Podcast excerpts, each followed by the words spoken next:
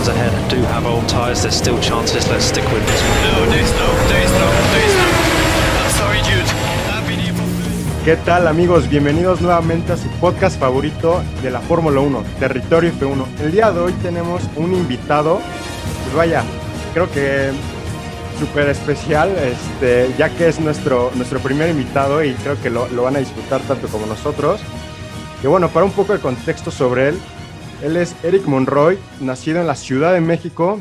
Eh, pues vaya, trabajó en, a temprana edad en medios de comunicación, que empezó en TED Azteca, después de se, fue a Televisa y luego MVC Radio, que bueno, creo que algunos están eh, entendiendo y, conociendo nuevos medios. Luego, ahora está en Phoenix, Arizona, como, pues bueno, estuvo como 10 años eh, como comentarista en ESPN Deportes Radio. Ha cubierto 12 Super Bowls de manera consecutiva. También, además de darle cobertura, también está dando cobertura a equipos eh, profesionales de Arizona. Entonces, nuevamente, insisto, de que bastante experiencia trae. Actualmente trabaja en 12 News de NBC en área de español. Entonces, ya estamos hablando parte internacional. Y pues, para, no hacer tanto choro, Eric, te doy la bienvenida a este, pues vaya, creo que pues el, el como primer no, pues, invitado, ¿no? Qué honor, eh. la verdad es que muchísimas gracias a ti, Cristian, a Alonso, por supuesto, por invitarme aquí a Territorio F1. Pues eh, qué bonita presentación, man. La verdad es que pues no me lo esperaba. Gracias. Más que merecida, por la, más que merecida. Por la invitación y, y, aquí estamos, aquí estamos para servirte desde, desde la ciudad de Phoenix, ya próximamente por recibiendo el calorón del desierto, man. Sí, sí, sí. Bueno, este, pues para, empe para empezar, Eric, antes de que, de que te dedicaras a, bueno, a todo este medio, ¿qué es lo que, qué es lo que te hizo saber que, pues, que te ibas a dedicar al deporte, que te ibas a dedicar, pues sí, a, al, a, este, a este mundo? Fíjate, Alonso, qué buena pregunta. Desde chavo, eh, yo estuve ahí en la Ciudad de México practicando béisbol, yo jugaba béisbol ahí en la Liga Olmeca y desde muy chavo me encantaba escuchar las narraciones de béisbol con el mago Septiem, con eh, Sonia Alarcón, ahora también con eh, Toño de Valdés. Esa era la tripleta que me tocó a mí en su momento, ¿no? Ahora a ustedes les toca con Pepe Segarra, con Enrique Burak, etcétera. Y no había tantos medios de comunicación como lo hay ahora. Obviamente pues ni pensar en teléfonos inteligentes, ni en el internet, ni en nada. Y teníamos solamente la televisión, pues de prácticamente antena de conejo y era la televisión abierta. Y me gustaba ver a mí el, el béisbol, cuando aparecía el béisbol en Televisa, en este caso, pues me gustaba ver eh, el béisbol, incluso tenía yo eh, cerca de unos 9, 10 años cuando fueron los, los, Juegos Olímpicos de Los Ángeles 84, que también me marcaron, era algo nuevo para mí. Y desde ahí me empezó, me, en, entró la cosquilla eh, Alonso Cristian de los medios de comunicación, eh, puntualmente con el, el, el, deporte, pero cuando estás chavo, pues piensas en la televisión, empiezas a soñar, te empieza a gustar mucho la tele, el cine, y poco a poco, poco a poco fue lo que empezó a, abrir la, las puertas. Yo recuerdo que hasta en la primaria hacía yo como si fuera reportero y me encantaba ahí entrevistar a mis amigos eh, ahí en la primaria en la Ciudad de México. Y bueno, pues ya pasaron los años y tuve la oportunidad de, bueno, pues estudiar mi, mi secundaria, mi prepa, la carrera universitaria y empezarme a abrir camino poco a poco en un medio también que pues es complicado. Ya, entonces dirías que esos fueron como tus inicios, ¿no? Para meterte a los medios de comunicación. Sí, sí, siempre me llamó mucho la atención incluso en mi adolescencia, me, no sé si exista todavía la revista Cine Premier, me gustaba ver qué, qué, qué venía, qué, qué, había nuevo. Imagínate, tenías que leerte eh, el periódico, llegaba el Heraldo, que muchos años desapareció, ahorita otra vez resurgió, pero siempre tomaba la sección de deportes, la sección de espectáculos, y todos los días era darle una ojeada, ¿no? Ahora ustedes como chavos pues son privilegiados de que en la palma de tu mano ¿no? tienes toda la información ves la computadora, tienes Twitter, tienes absolutamente todo. Y, y ese era parte de lo que me gustaba como de investigación, de saber qué estaba pasando, eh, eh, etcétera, ¿no? Pero sí, sí, sí, definitivamente desde muy chavo tenía ya la espinita ahí de, de poderme dedicar a los medios de comunicación. No, pues qué bueno. Justo una pregunta iba a ser que si antes de, o sea, desde niño querías ser, este, pues vaya, meterte a los medios de comunicación o otra cosa, pero creo que ya respondiste eso, que ya traías ese gusto. Eh, y bueno, ahora entrando con, bueno, este... Una, cosa rápido, Eric. Ahorita que, tomaste, que tocaste el tema pues de, de, los celulares y de eso, ¿tú crees que ahorita es, es más fácil, digamos, este, armar una carrera en base a, pues sí, a la comunicación, al, a los medios, digamos, eh, de, comunicación, valga la redundancia, eh, ahora o, antes, que no había pues todas estas herramientas? Lo que pasa es que, ¿sabes qué? Mira, a, a los chavos, no a todos, ¿eh? pero a los chavos como que se les facilita ahora por las herramientas que existen, ¿no? Del Internet y la información, pues rapidísima. Eh, quizá los puede llegar a malacostumbrar. Habrá chavos que a lo mejor sí quieran machetearle un poco más y saber un poco más de historia y recurrir a dos, tres libros, porque yo he platicado con colegas que ya son, eh, pues ya más grandes, me platicaban que ellos para un partido de béisbol, un partido de fútbol americano, cargaban literal con eh, tambaches de información de, de, hojas, de libros, de porque no existía el internet, ¿no? no. Ahora es fácil porque cuando tú estás narrando un partido eh, eh, en vivo, pues eh, tienes la tableta a un lado con las estadísticas en el momento de cuántos hits lleva un, un pelotero en la temporada, cuántos hits le ha conectado al pitcher que está en ese momento en el montículo, eh, en el, tema de la NFL y ahora en el automovilismo, pues puntualmente, pues sabes demasiadas cosas en la palma de tu mano, ¿no? Que si eh, eh, Lewis Hamilton, pues consiguió tantos puntos tal año, o qué posición terminó en, en, qué circuito, bueno, pues es más fácil, ¿no? Y antes era, pues, chútate eh, libros. Yo sí les aconsejo a ustedes y a los chavos que, que lo siguen y que se quieren dedicar a esto, pues que no dejen de, de, machetearle y buscar información aquí y allá. Si se topan con algún libro, pues eh, eh, léanlo, chequen los periódicos. La ventaja ahora, bueno, pues es el periódico ya de manera digital, ¿no? Pero, pero sí es muy buena pregunta, Alonso. La verdad es que te facilita el trabajo, eso sin lugar a dudas, pero sí se per perdió ese, ese tema de, de, la investigación, quizá. Sí, Ah, bueno, aunque algo también que hay que tomar en cuenta es que, pues, debido a esto también la, digamos, la competencia creció, ¿no?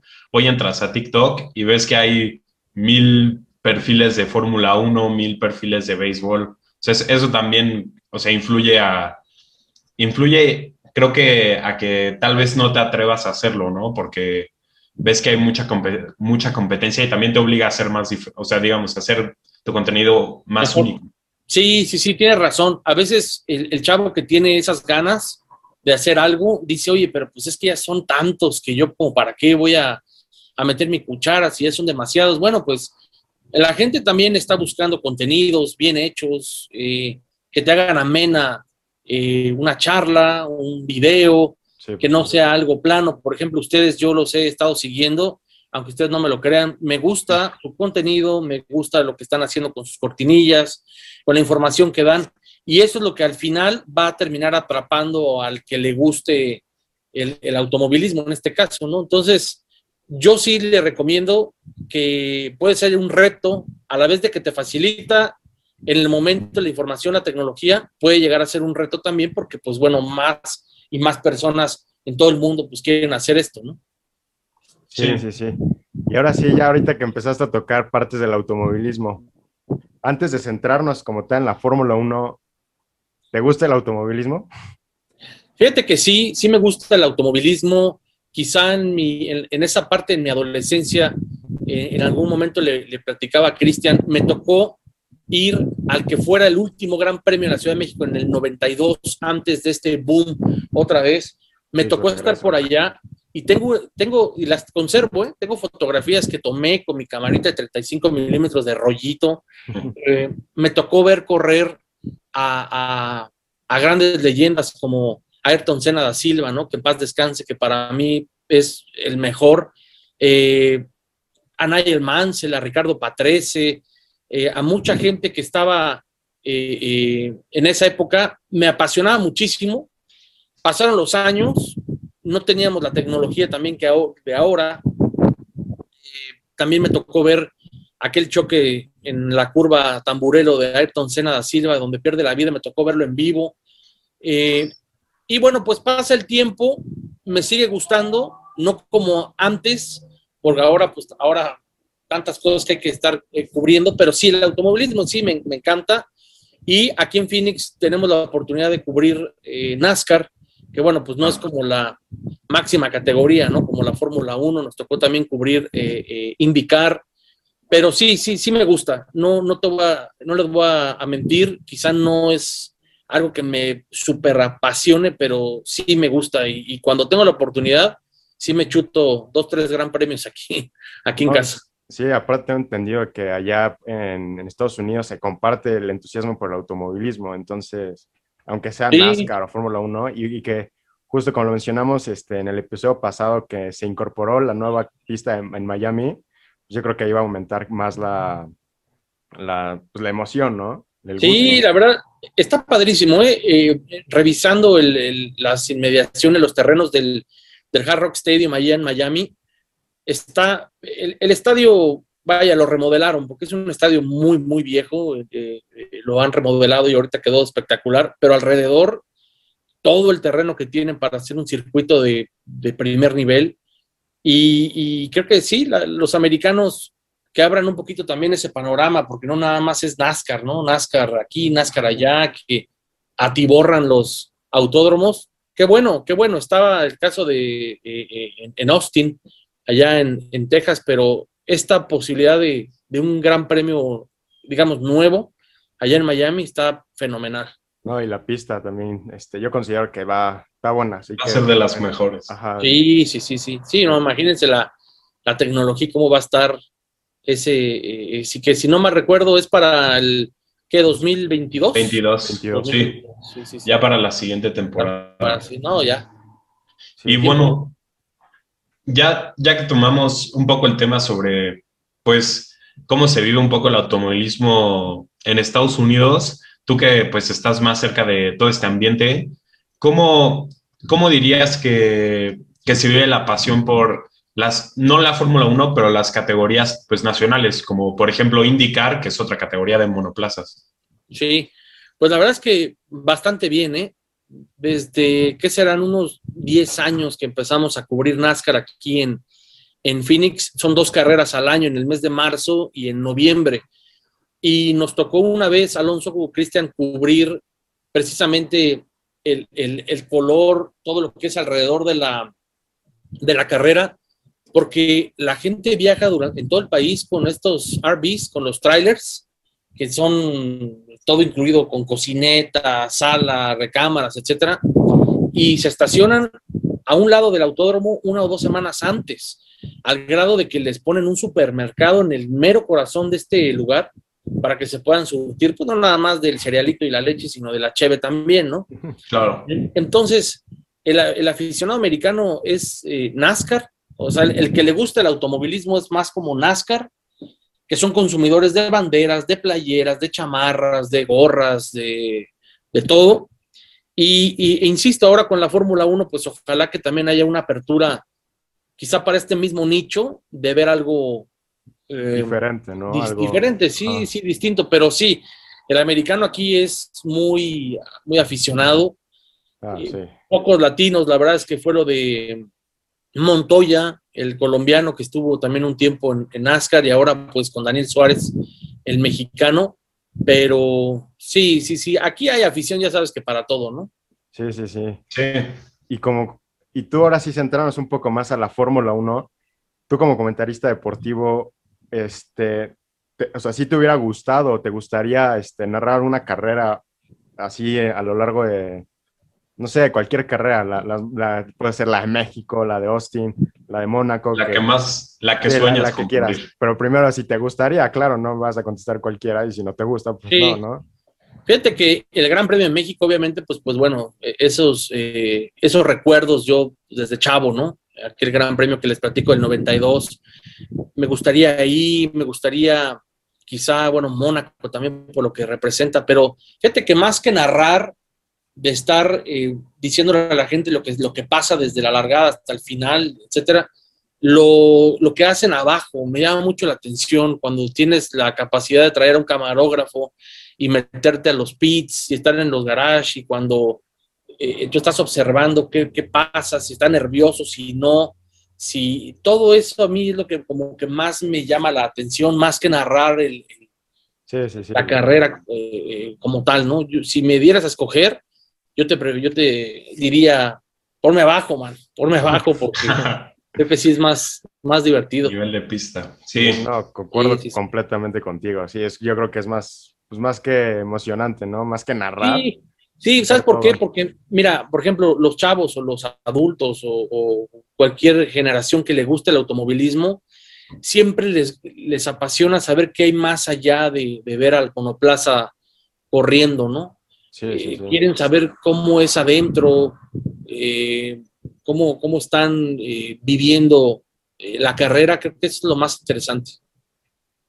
Sí, la, la verdad es que, que, sí.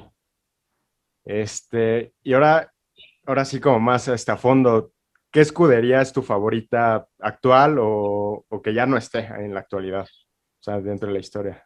Y también, bueno, también como un piloto del que, no sé, te hayas eh, hecho aparte, fan cuando eras a, niño. Que a, aparte de Ayrton Senna, que ya lo, lo que ya pues, lo mencionas. Otro. Sí, lo de Ayrton Senna eh, eh, con McLaren, pues es que los monoplazas ahora creo que es, bueno, te lo puedo decir yo sin, sin conocimiento de causa, ¿no? Es más fácil todos los controles en el volante, etcétera. Antes era muy complicado. Lo de Ayrton Senna, bueno, pues ahí está.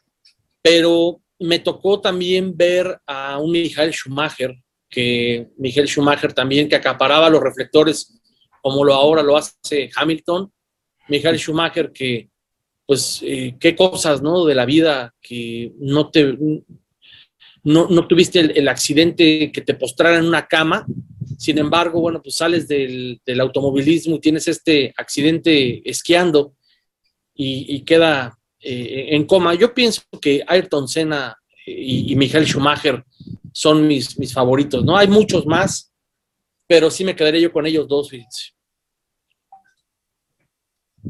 Sí, este, la, la, verdad sí escogiste varias, bastantes muy buenos pilotos y este... Históricos. Ajá, sí, históricos. Cómo no. Sí, y, bueno, eh, por favor.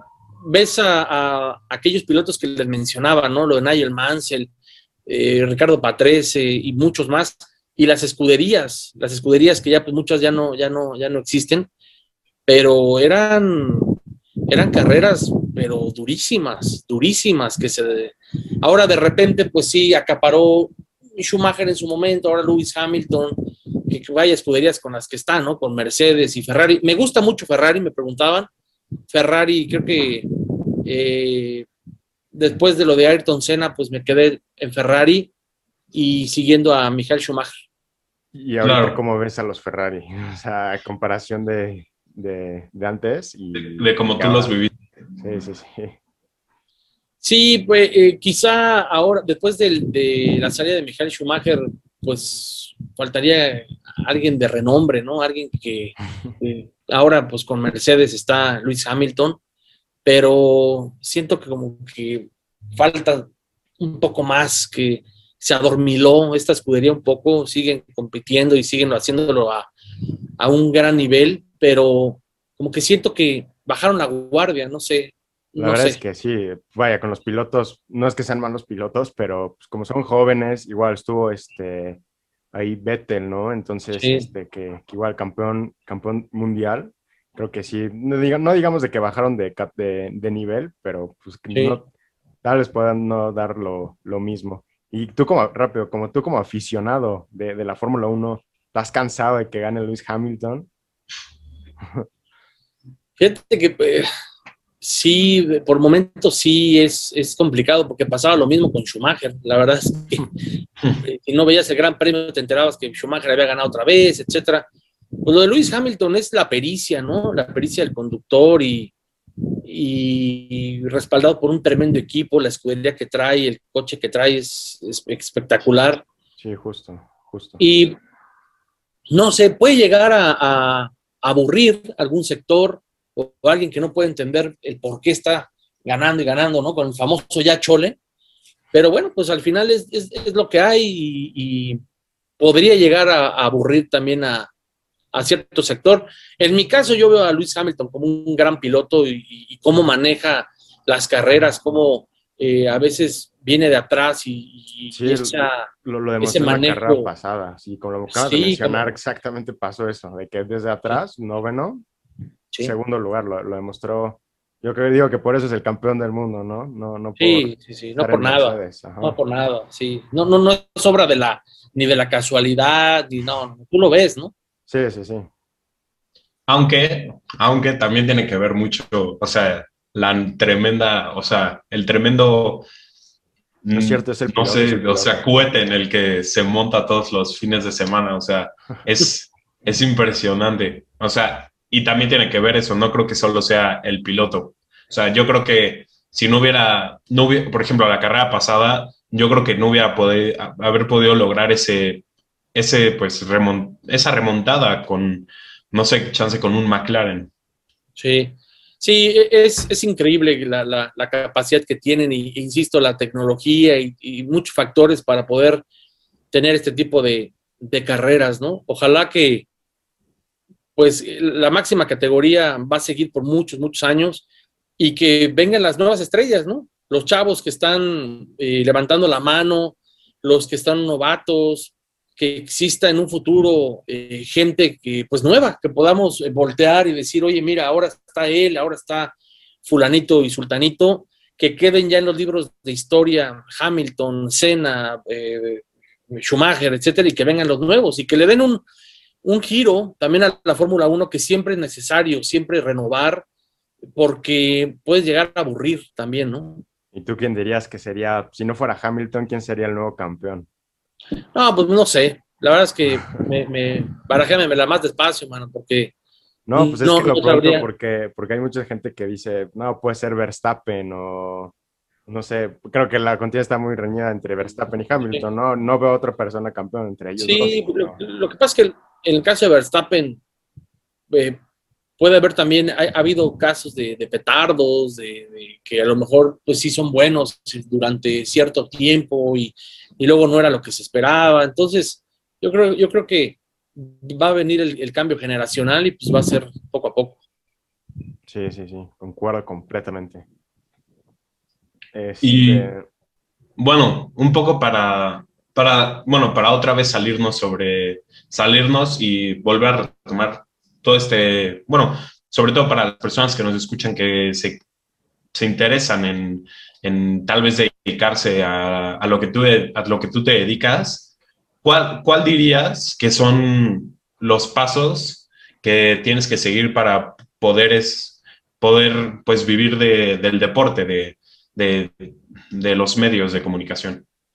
Pues eh, creo que siempre el consejo que les doy es eh, seguir adelante, siempre estar eh, echándole ganas, siempre estar luchando por tu objetivo. Al principio pues, puede llegar a ser difícil, vas a tener que, pues, picar piedra, vas a estar pagando derecho de piso. Nunca dejes de estudiar y sobre todo, Alonso, quizá la clave es no, no frustrarte, ¿no? Tolerancia a la frustración porque pues obviamente no, no es fácil. Habrá situaciones difíciles, complicadas, que te cierren una puerta aquí, te cierran otra puerta acá, pero bueno, se te abrió esta y, y, vas viendo, ¿no? Yo pienso que la clave también es el estudio, seguir estudiando, sigan con lo suyo, sigan con sus, con sus carreras y, bueno, pues probar, seguir con el conocimiento, eh, demostrarle a la gente que pues tienen esa capacidad y, y en algún momento dado pues se les va a presentar la, la oportunidad. Pues muy buenas recomendaciones, la verdad, y creo que van a salir bastante, bastante bien. Y pues vaya, como un profesionista como tú, creo que, que se toma mucho en cuenta eso, la, la verdad, y más para toda tu historia. Y bueno, sobre todo, pues para la gente que nos escucha que se quiere dedicar a eso. Y creo que algo que mortifica a muchas personas es que si lo que, bueno, ya sea si la universidad o lo que estudias en la universidad te va a cerrar puertas para dedicarse a este medio? ¿O crees que no es algo imprescindible en, el, en, pues en este mundo. No, fíjate que, mira, en mi, en mi caso sí eh, escogí la carrera de comunicación y a lo mejor, pues bueno, me pegó. Me gustaba a mí desde chavo dedicarme a todo esto de, de, de comunicar, de dar mensajes, eh, la cámara, la radio, etcétera. Pero hay gente que estudió derecho, hay gente que estudió economía, hay gente que a lo mejor tiene una licenciatura en hasta en arquitectura o qué sé yo, y, y, siempre a la par, bueno, pues sí, tus estudios profesionales, pero, pero tienes un gran conocimiento del deporte, ¿no? Y también a lo mejor tienes la habilidad o la agilidad de, hablar, de poder narrar algún partido, de ser reportero. Antes de poder llegar a narrar un, un, partido, creo que sí tienes que pasar eh, esa etapa de ser reportero, ¿no? Eh, no es como, ah, bueno, pues ya siéntame, pon un micrófono y te voy a narrar. Siempre es muy bueno eh, tener esa experiencia en la calle, de ensuciarte los zapatos, de, de, sudar la gota gorda, de buscar una exclusiva, de llegar ahí al chacaleo con todos los micrófonos ahí, eh, que te empujen, que te avienten, etcétera. Creo que eso, eso, es muy bueno y te forja el carácter al final. Pero no importa, ¿eh? No importa la profesión. Yo pienso que a lo mejor eh, puedes haber estudiado una, hasta una ingeniería y terminas eh, en el mundo motor, ¿no? En el mundo del, del, de, de, los automóviles o en el béisbol o en el fútbol americano. Creo que es algo aparte. Ahora, si te quieres dedicar ya de lleno, pues adelante ya. Sí, la verdad es creo que eso es muy común entre, entre lo, las, las, personas, ¿no? Que tienen, se terminan en derecho y terminan haciendo otra cosa. Muy difícil, bueno, no, no, no tan común, ¿no? De que terminen haciendo lo que estudiaron específicamente.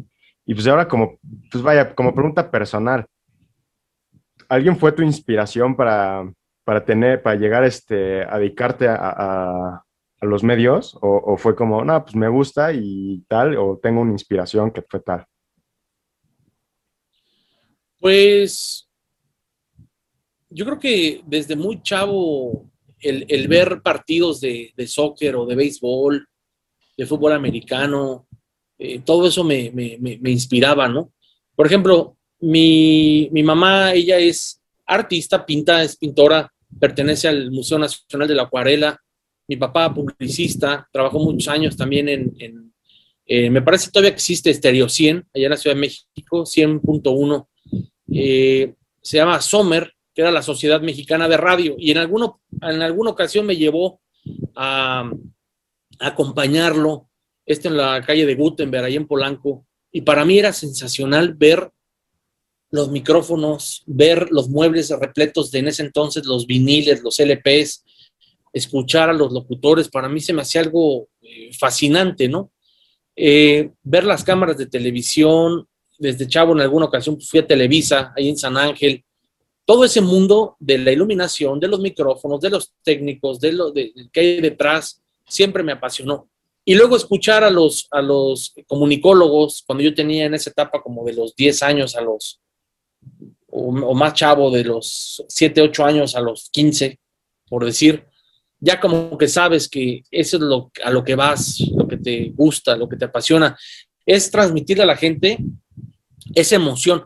Como anécdota, el Super Bowl 51 estábamos en Houston, que ha sido la, la primera vez que en la NFL se ha jugado un Super Bowl en tiempos extras fue aquella remontada brutal de los Patriotas de Nueva Inglaterra contra los Halcones de Atlanta.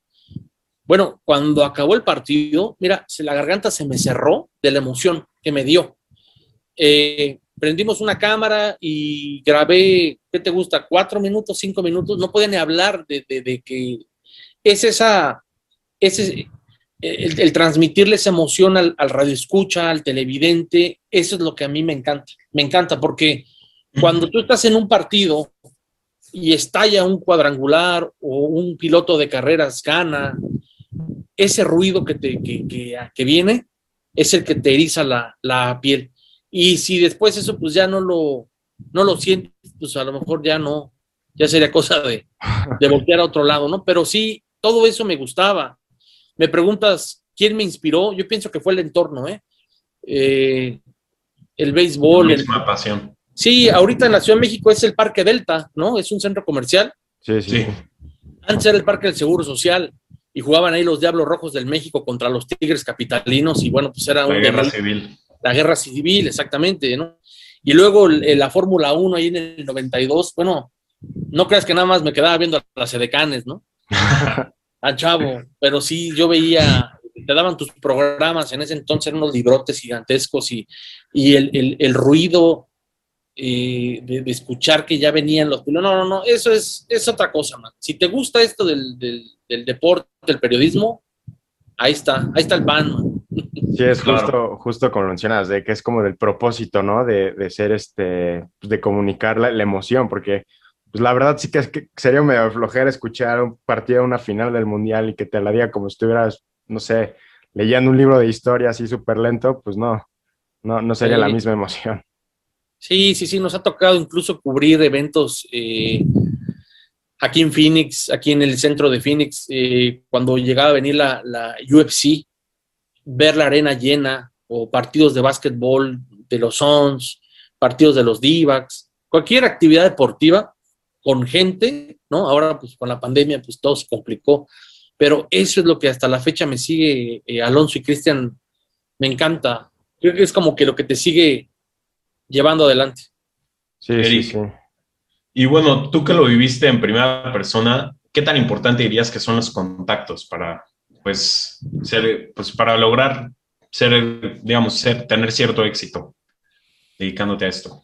Mira, eh, sí son importantes, la verdad, pero no es porque yo conozco a fulanito, sultanito, ya la hice, ya llegué, ¿no? Porque de nada te va a servir el que a lo mejor alguien te dé la oportunidad, pero pues no tienes el talento o el conocimiento. Creo que es bueno cuando te acercas a alguien como un contacto y le dices, oye, mira, eh, puedes revisar mi trabajo, me puedes dar un consejo, me puedes ayudar en esto. Eh, sí, sí es importante sí hay una, hay una red, pero creo que eh, es, más bonito ese mérito de, poder llegar eh, solo, ¿no? No, la verdad es que sí. Y, por otra parte, creo que, has tenido varios retos este, a lo largo de tu carrera. ¿Cuál dirías que así el, el pues un reto que te marcó como, como tal, que dices, creo que este me ayudó mucho para ser la persona que soy hoy en día? Un obstáculo. Mm, fíjate que cuando llegué a, este país, eh, empecé, yo entré a, la cadena ESPN en el 2008, cuando era ESPN Deporte Radio, la cadena ya a nivel nacional cerró, se quedaron obviamente con, ESPN Deportes en español. Eh, cuando empezamos, era un reto o era una dificultad porque teníamos que llegarle al, al, al radio escucha, al hispano, precisamente al mexicano que vive aquí en Arizona, porque era una estación de eh, amplitud modulada, era una AM que tiene mucho más eh, proyección. El programa empezó siendo los viernes, nada más, y no podías abarcar todo el mundo del deporte en un ratito los viernes, ¿no? Entonces, ese era el reto, era eh, continúa haciendo tu trabajo bien, trata de llegarle a más gente. Afortunadamente, bueno, pues los ratings empezaron a, a funcionar, el reto era de que o lo hacemos así o se, o se pierde la, la estación. Y bueno, creo que eso fue para mí un gran reto, una gran prueba y decirle a la gente que sí se puede. Al final, el programa eh, se hizo, eh, duró 10 años, dos horas diario las mañanas, durante 10 años ahí estábamos dos horas informándole a la gente, practicando con ellos, eh, recibiendo llamadas, opinando al aire, vaya, se hizo como una familia, ¿no? Y al final, bueno, pues todos quedamos muy satisfechos. Lamentablemente, bueno, la, emisora en Arizona cerró, pero eso sí fue un gran reto. Eso y eh, el reto de, levantar la mano y decir, oye, somos una estación importante, somos ESPN, pero queremos cubrir el Super Bowl. Y fue, era un reto, era un reto porque la NFL también eh, con pruebas vieron que éramos una estación buena, sólida, y nos acreditaron para el primer Super Bowl, que fue el 44, esto en el 2010, y de ahí pues eh, seguimos, seguimos yendo al Super Bowl, que son los eventos más importantes quizá aquí en Estados Unidos, y, y esos son los retos quizá más grandes. Sí, y, y antes de cerrar, ¿cuál dirías que es tu predicción para esta temporada? Híjole, man, pues es que me hicieron la pregunta si lo veía como que igual, pues no, no creo que haya alguien diferente a Hamilton, la verdad. Yo pienso, lo que- mismo, yo pienso lo mismo. Hamilton se queda de campeón hasta que se retire. Sí, bueno, y aparte, bueno, pues esto es escudería, ¿no? Yo, yo Sí, sé sí, que- sí, sí, sí. yo le quiero Por preguntar eso- a Alonso, Por ¿a quién eso, le va? no, yo, yo, yo feliz de que hasta que se retire termine de campeón, la verdad. Tú, Alonso, Yo lamentablemente este, le voy a Williams, entonces, que es una escudería pues, que no ha tenido mucho éxito en, los, en las últimas dos décadas, Sí. pero son históricos de la histórica, sí, claro, claro, por supuesto. Ahí corrió Ah. Nigel Mansell, Justo, sí. ahí estuvo Nigel Mansell, aquel pilotazo. Sí, mira, es, es padre que te mantengas igual, Cristian. Va a llegar un momento en que a lo mejor, pues Mercedes, pues ahí va a estar y ya no va a tener a un Lewis Hamilton. Te tienes que quedar con, con la escudería. Ah, no, eso, gusta, eso, eso es obvio. Sí, sí, sí. Mira, te- siéndote sincero, si no fuera Mercedes, sería este Alfa Romeo, que igual por, pues vaya, por historia, ¿no? En la Fórmula 1 y pues, serían esas. Pero yo creo que sí, si, si Mercedes se mantiene en la Fórmula 1, que se ve seguro eso, yo ya soy Team Mercedes asegurado. No, pues bueno, habrá que ver. Vamos a ver en qué termina el 2021. Sí, sí, sí. Y pues Eric, fue un placer y un honor tenerte aquí. Te agradezco, te agradecemos mucho tu, pues vaya, aceptar esta invitación para que nos compartas tu experiencia y consejos que estoy seguro que a la gente eh, les va a servir bastante. No, gracias a ustedes por la invitación. La verdad es que un honor. Gracias por, por estar aquí en su espacio y felicitarlos, felicitarlos. Sigan, sigan por este camino. Está padrísimo. Eh, poco a poco van a ir construyendo cosas más grandes. No se desesperen y sigan ahí en el camino. Y pues un abrazo para, para ti, Alonso, para ti, Cristian. Y nos reencontramos la próxima. Yo espero que no sea la primera y última, mano. ¿eh? Vale, vale. No, es- eso, Claro. eso tenlos por seguro que vamos a estar viéndonos más, más veces. Órale. Y bueno, este, Eric, si quieres, este, bueno, pues di tus redes sociales, algún medio de contacto para, para la gente que nos está escuchando. Claro que sí. eh, en Twitter me encuentran como arroba Eric Monroy, así con CK, Monroy, una R y. eh, en Instagram igual. Y también los invito a que se metan a la página donde estamos en estos momentos. Aquí en eh, es 12news.com, diagonal español. Ahí tenemos, para que estén enterados también eh, de lo que pasa aquí en Arizona, no nada más en deportes, pues, sino con la comunidad, ¿no?